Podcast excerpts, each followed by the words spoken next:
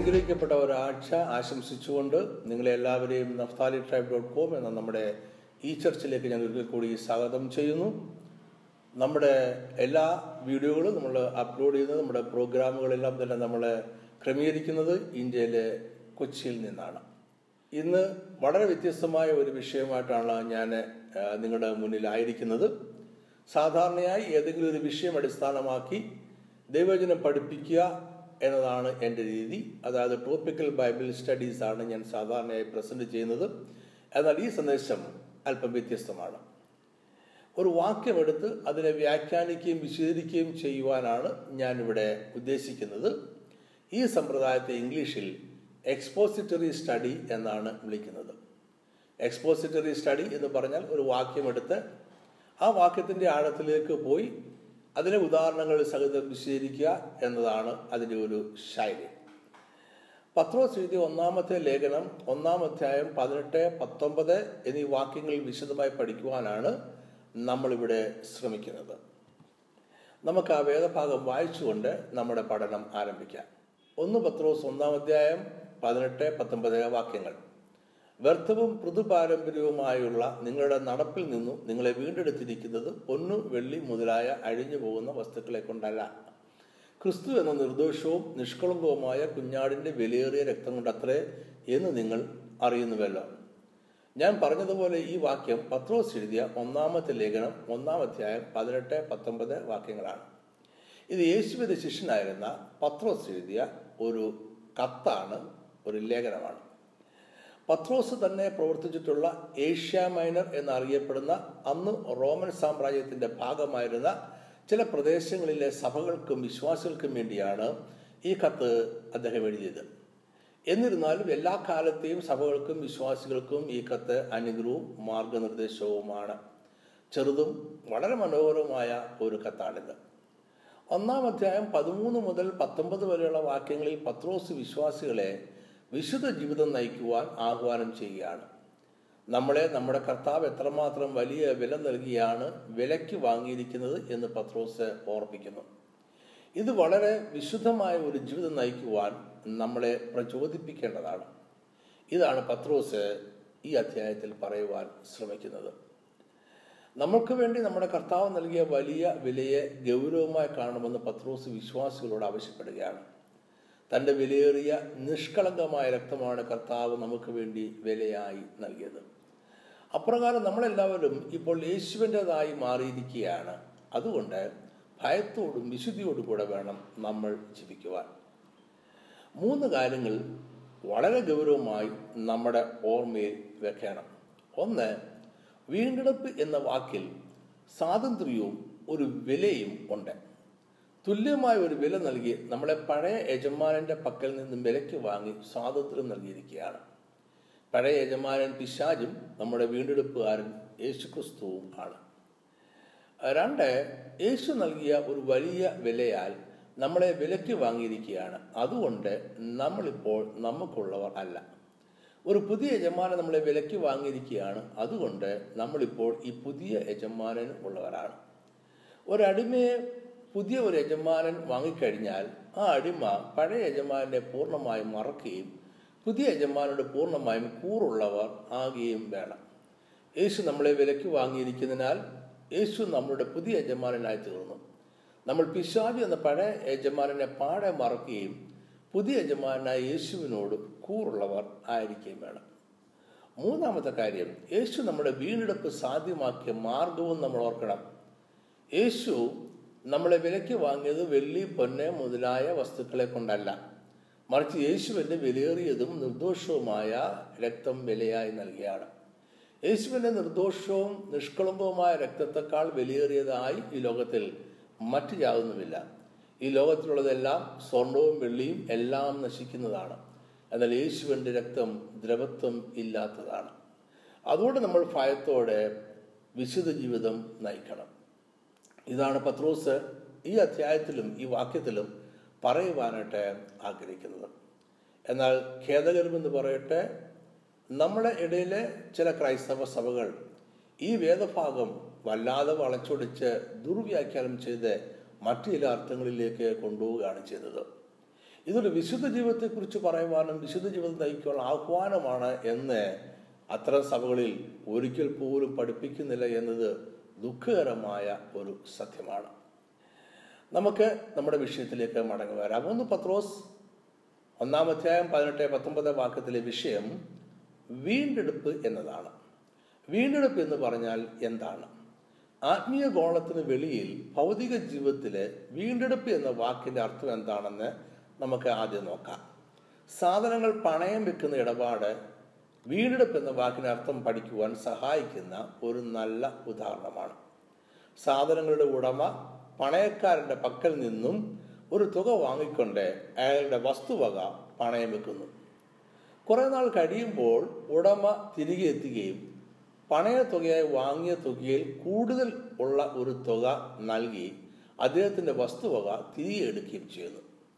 തന്റെ വസ്തു പണയക്കാരന്റെ പക്കൽ നിന്നും തിരികെ വാങ്ങുവാൻ ഉടമസ്ഥന് താൻ വാങ്ങിയതിനേക്കാൾ കൂടുതൽ പണം നൽകേണ്ടി വരുന്നു.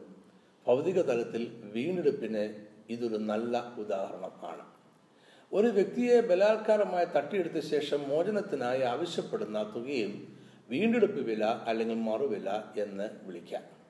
പുരാതന സമൂഹത്തിലെ നിയമത്തിലും മതപരമായ ആചാരങ്ങളിലും വീണ്ടെടുപ്പ് എന്ന പ്രക്രിയയ്ക്ക് ഇനി പറയുന്ന അർത്ഥങ്ങൾ ഉണ്ടായിരുന്നു.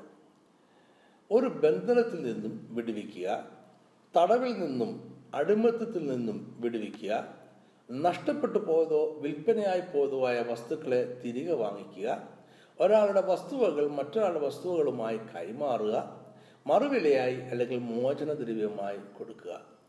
ചുരുക്കത്തിൽ വീണ്ടെടുപ്പ് എന്ന് പറഞ്ഞാൽ ഒരു മറുവില നൽകി വിടുവിക്കുക എന്നാണ് അർത്ഥം.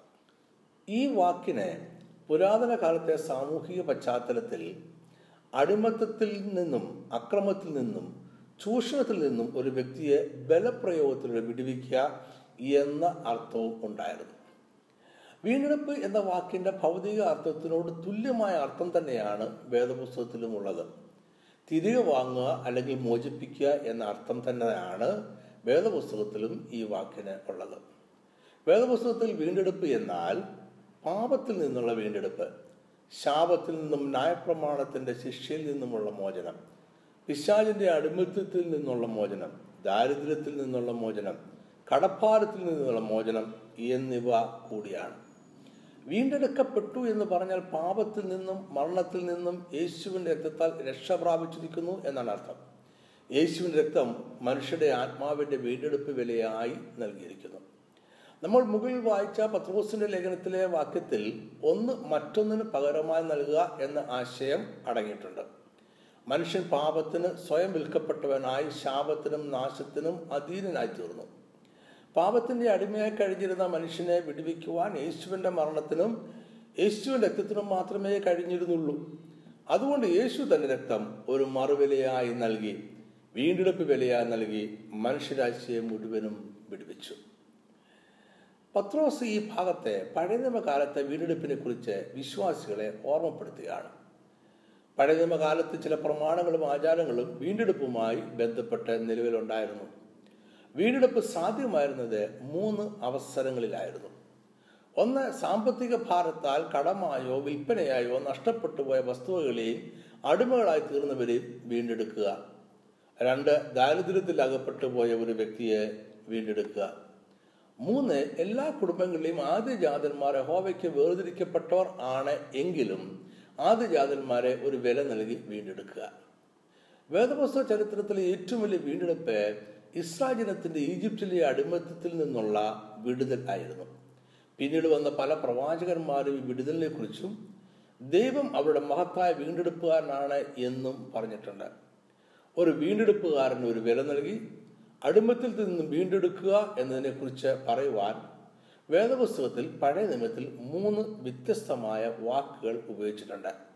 ഈ മൂന്ന് വ്യത്യസ്തമായ വാക്കുകൾ ഏതൊക്കെയാണെന്ന് നമുക്ക് നോക്കാം. ഒന്ന് പട. രണ്ടാമത്തെ വാക്ക് ഗാൽ. മൂന്നാമത്തെ വാക്ക് കബർ. വ്യത്യസ്തങ്ങളായ സാഹചര്യങ്ങളിൽ ഈ മൂന്ന് വാക്കുകളും വീണ്ടെടുപ്പിനെ കുറിച്ച് പറയുവാൻ ഉപയോഗിച്ചിട്ടുണ്ട്. നമുക്ക് ഈ വാക്കുകളെ ഇവ ഉപയോഗിച്ചിരിക്കുന്ന സാഹചര്യങ്ങളിൽ മനസ്സിലാക്കുവാൻ ശ്രമിക്കാം. ഒന്നാമത്തെ വാക്ക് പട അതൊരു എബ്രായ പദമാണ് ഒരു ക്രിയാപദമാണ് മോചിപ്പിക്കേണ്ടുന്ന വ്യക്തിക്കോ മൃഗത്തിനോ പകരമായി നൽകേണ്ടുന്ന വസ്തുവിനെക്കുറിച്ച് പറയുവാൻ ഈ വാക്ക് ഉപയോഗിച്ചിരുന്നു. ആദ്യജാതന്മാരുടെ വീണ്ടെടുപ്പിനെ കുറിച്ച് പറയുവാനും ഈ വാക്ക് ഉപയോഗിക്കുന്നുണ്ട്. ഇസ്രയേൽ ജനം മിശ്രൈമിലായിരുന്ന കാലത്ത് ഒരു വലിയ ബാധയാൽ മിശ്രൈമിയരുടെ ആദ്യജാതന്മാര് കൊല്ലപ്പെട്ടപ്പോൾ ഇസ്രായേലി ആദ്യജാതന്മാരെ ദൈവം ബാധയിൽ നിന്നും രക്ഷിച്ചു. അതുകൊണ്ട് എല്ലാ ആദ്യജാതന്മാരും യഹോവയ്ക്ക് വേണ്ടി വേർതിരിക്കപ്പെട്ടവർ ആയിത്തീർന്നു. അവർ യഹോവയ്ക്ക് വേണ്ടി വേല ചെയ്യുവാനായി വേർതിരിക്കപ്പെട്ടവരാണ്. എന്നാൽ യഹോവ ദൈവം ലേവി ഗോത്രത്തെ മൊത്തമായി ആലയത്തിലെ വേലക്കായി തിരഞ്ഞെടുത്തു. അങ്ങനെ ഒരു വീണ്ടെടുപ്പ് വില നൽകി ആദ്യജാതന്മാരെ വീണ്ടെടുക്കുവാൻ മറ്റ് ഗോത്രങ്ങൾക്ക് ദൈവം അനുവാദം കൊടുത്തു. അവർ വീണ്ടെടുപ്പ് വിലയായി അഞ്ച് ഷേക്കൽ കൊടുക്കണമായിരുന്നു. രണ്ട് വേദഭാഗം ഞാൻ വായിക്കുന്നു. പുറപ്പാട് പുസ്തകം പതിമൂന്നാമത്തെ രണ്ടാമത്തെ വാക്യം. ഇസ്രയേൽ മക്കളുടെ ഇടയിൽ മനുഷ്യരിലും മൃഗങ്ങളിലും കടിഞ്ഞൂലായി പിറക്കുന്നതിനൊക്കെയും എനിക്കായി ശുദ്ധീകരിക്കുക. അത് എനിക്കുള്ളതാകുന്നു എന്ന് കൽപ്പിച്ചു. പുറപ്പാട് പുസ്തകം പതിമൂന്നാമത്തെ പതിമൂന്നാമത്തെ വാക്യം. എന്നാൽ കഴുതയുടെ കടിഞ്ഞൂലിനൊക്കെയും ആട്ടിൻകുട്ടിയെ കൊണ്ട് വീണ്ടുകൊള്ളണം. അതിനെ വീണ്ടുകൊള്ളുന്നില്ലെങ്കിൽ അതിന്റെ കഴുത്ത് ഒടിച്ചു കളയണം നിന്റെ പുത്രന്മാരിൽ ആദ്യജാതിനെ ഒക്കെയും നീ വീണ്ടുകൊള്ളണം. രണ്ടാമത്തെ എബ്രായ പദം ഗാൽ എന്ന വാക്കാണ്. ഇത് ഒരു ക്രിയാപദമാണ്. നിയമപരമായ ഇടപാടുകളിൽ ഉപയോഗിക്കുന്ന ഒരു പദമാണിത്. ഒരാളുടെ കുടുംബസ്വത്തായോ നിയമപരമായ മറ്റു അവകാശത്താലോ കൈവശം ഉണ്ടായിരുന്നതും ഇപ്പോൾ നഷ്ടപ്പെട്ടിരിക്കുന്നതുമായ വസ്തുവകൾ മോചിപ്പിച്ച് എടുക്കുന്നതിനാണ് ഗാൽ എന്ന വാക്ക് ഉപയോഗിച്ചിരിക്കുന്നത്. വീണ്ടെടുപ്പുകാരൻ മിക്കപ്പോഴും അടുത്ത ബന്ധുവായിരിക്കും.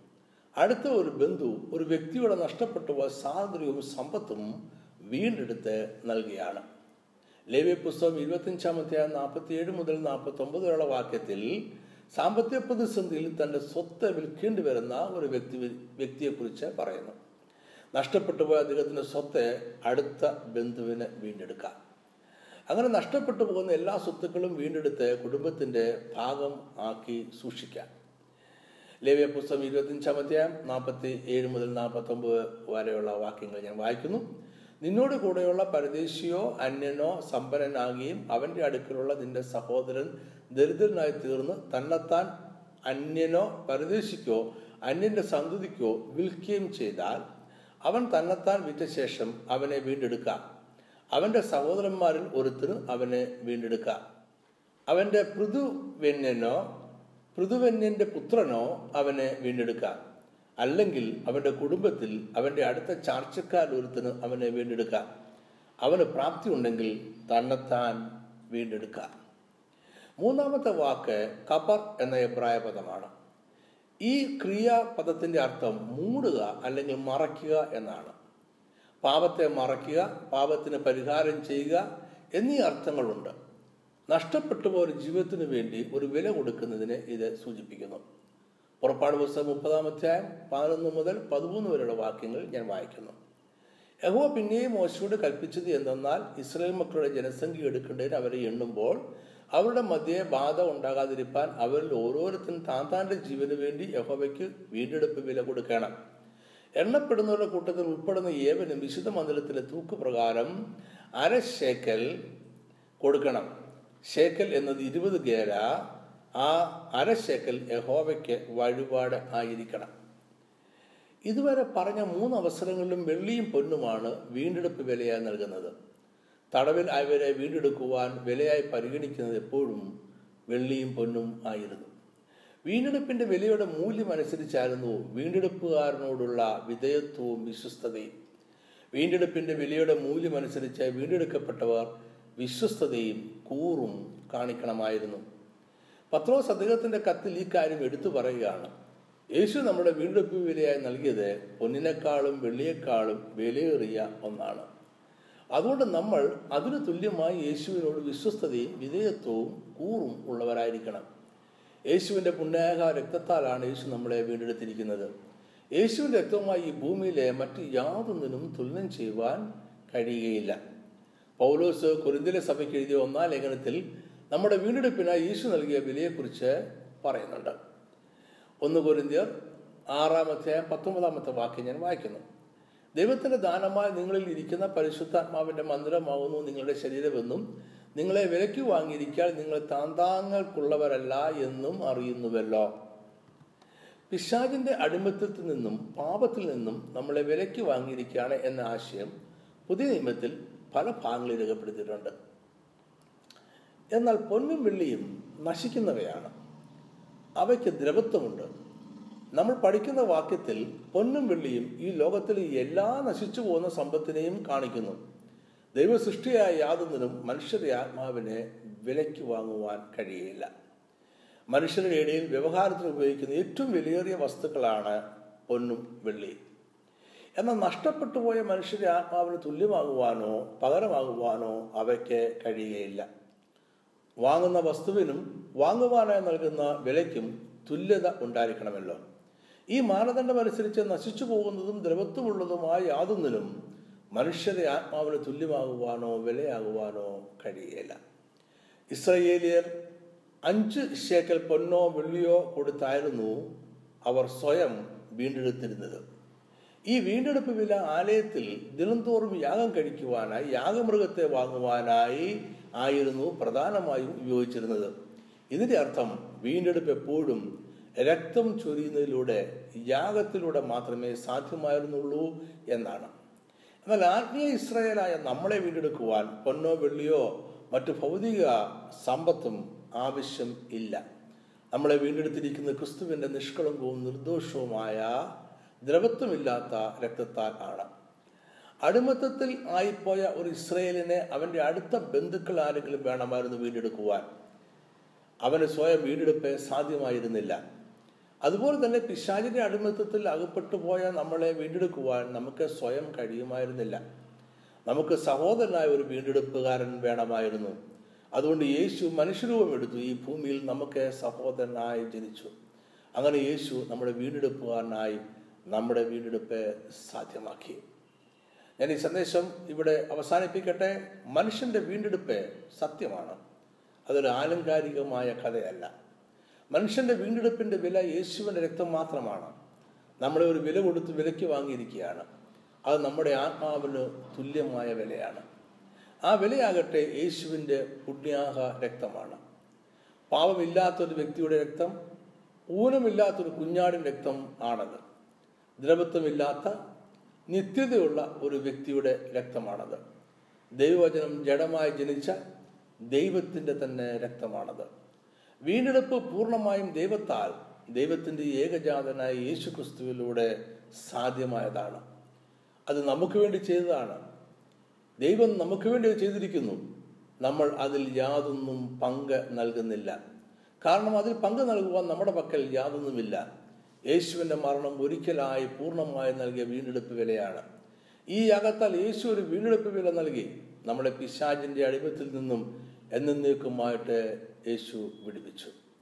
അതുകൊണ്ട് നമ്മൾക്ക് വേണ്ടി യേശു നൽകിയ വീണ്ടെടുപ്പ് വിലയ്ക്ക് തുല്യമായ വിശുദ്ധിയോടെ നമ്മൾ ജീവിക്കേണ്ടതാണ്. അതിന് ദൈവം നമ്മളെല്ലാവരെയും സഹായിക്കട്ടെ എന്ന പ്രാർത്ഥനയോടെ ഞാൻ ഈ സന്ദേശം നിർത്തുന്നു. കർത്താവ് നിങ്ങളെ സമൃദ്ധമായി അനുഗ്രഹിച്ച് നടത്തുമാറാകട്ടെ. ആമേൻ.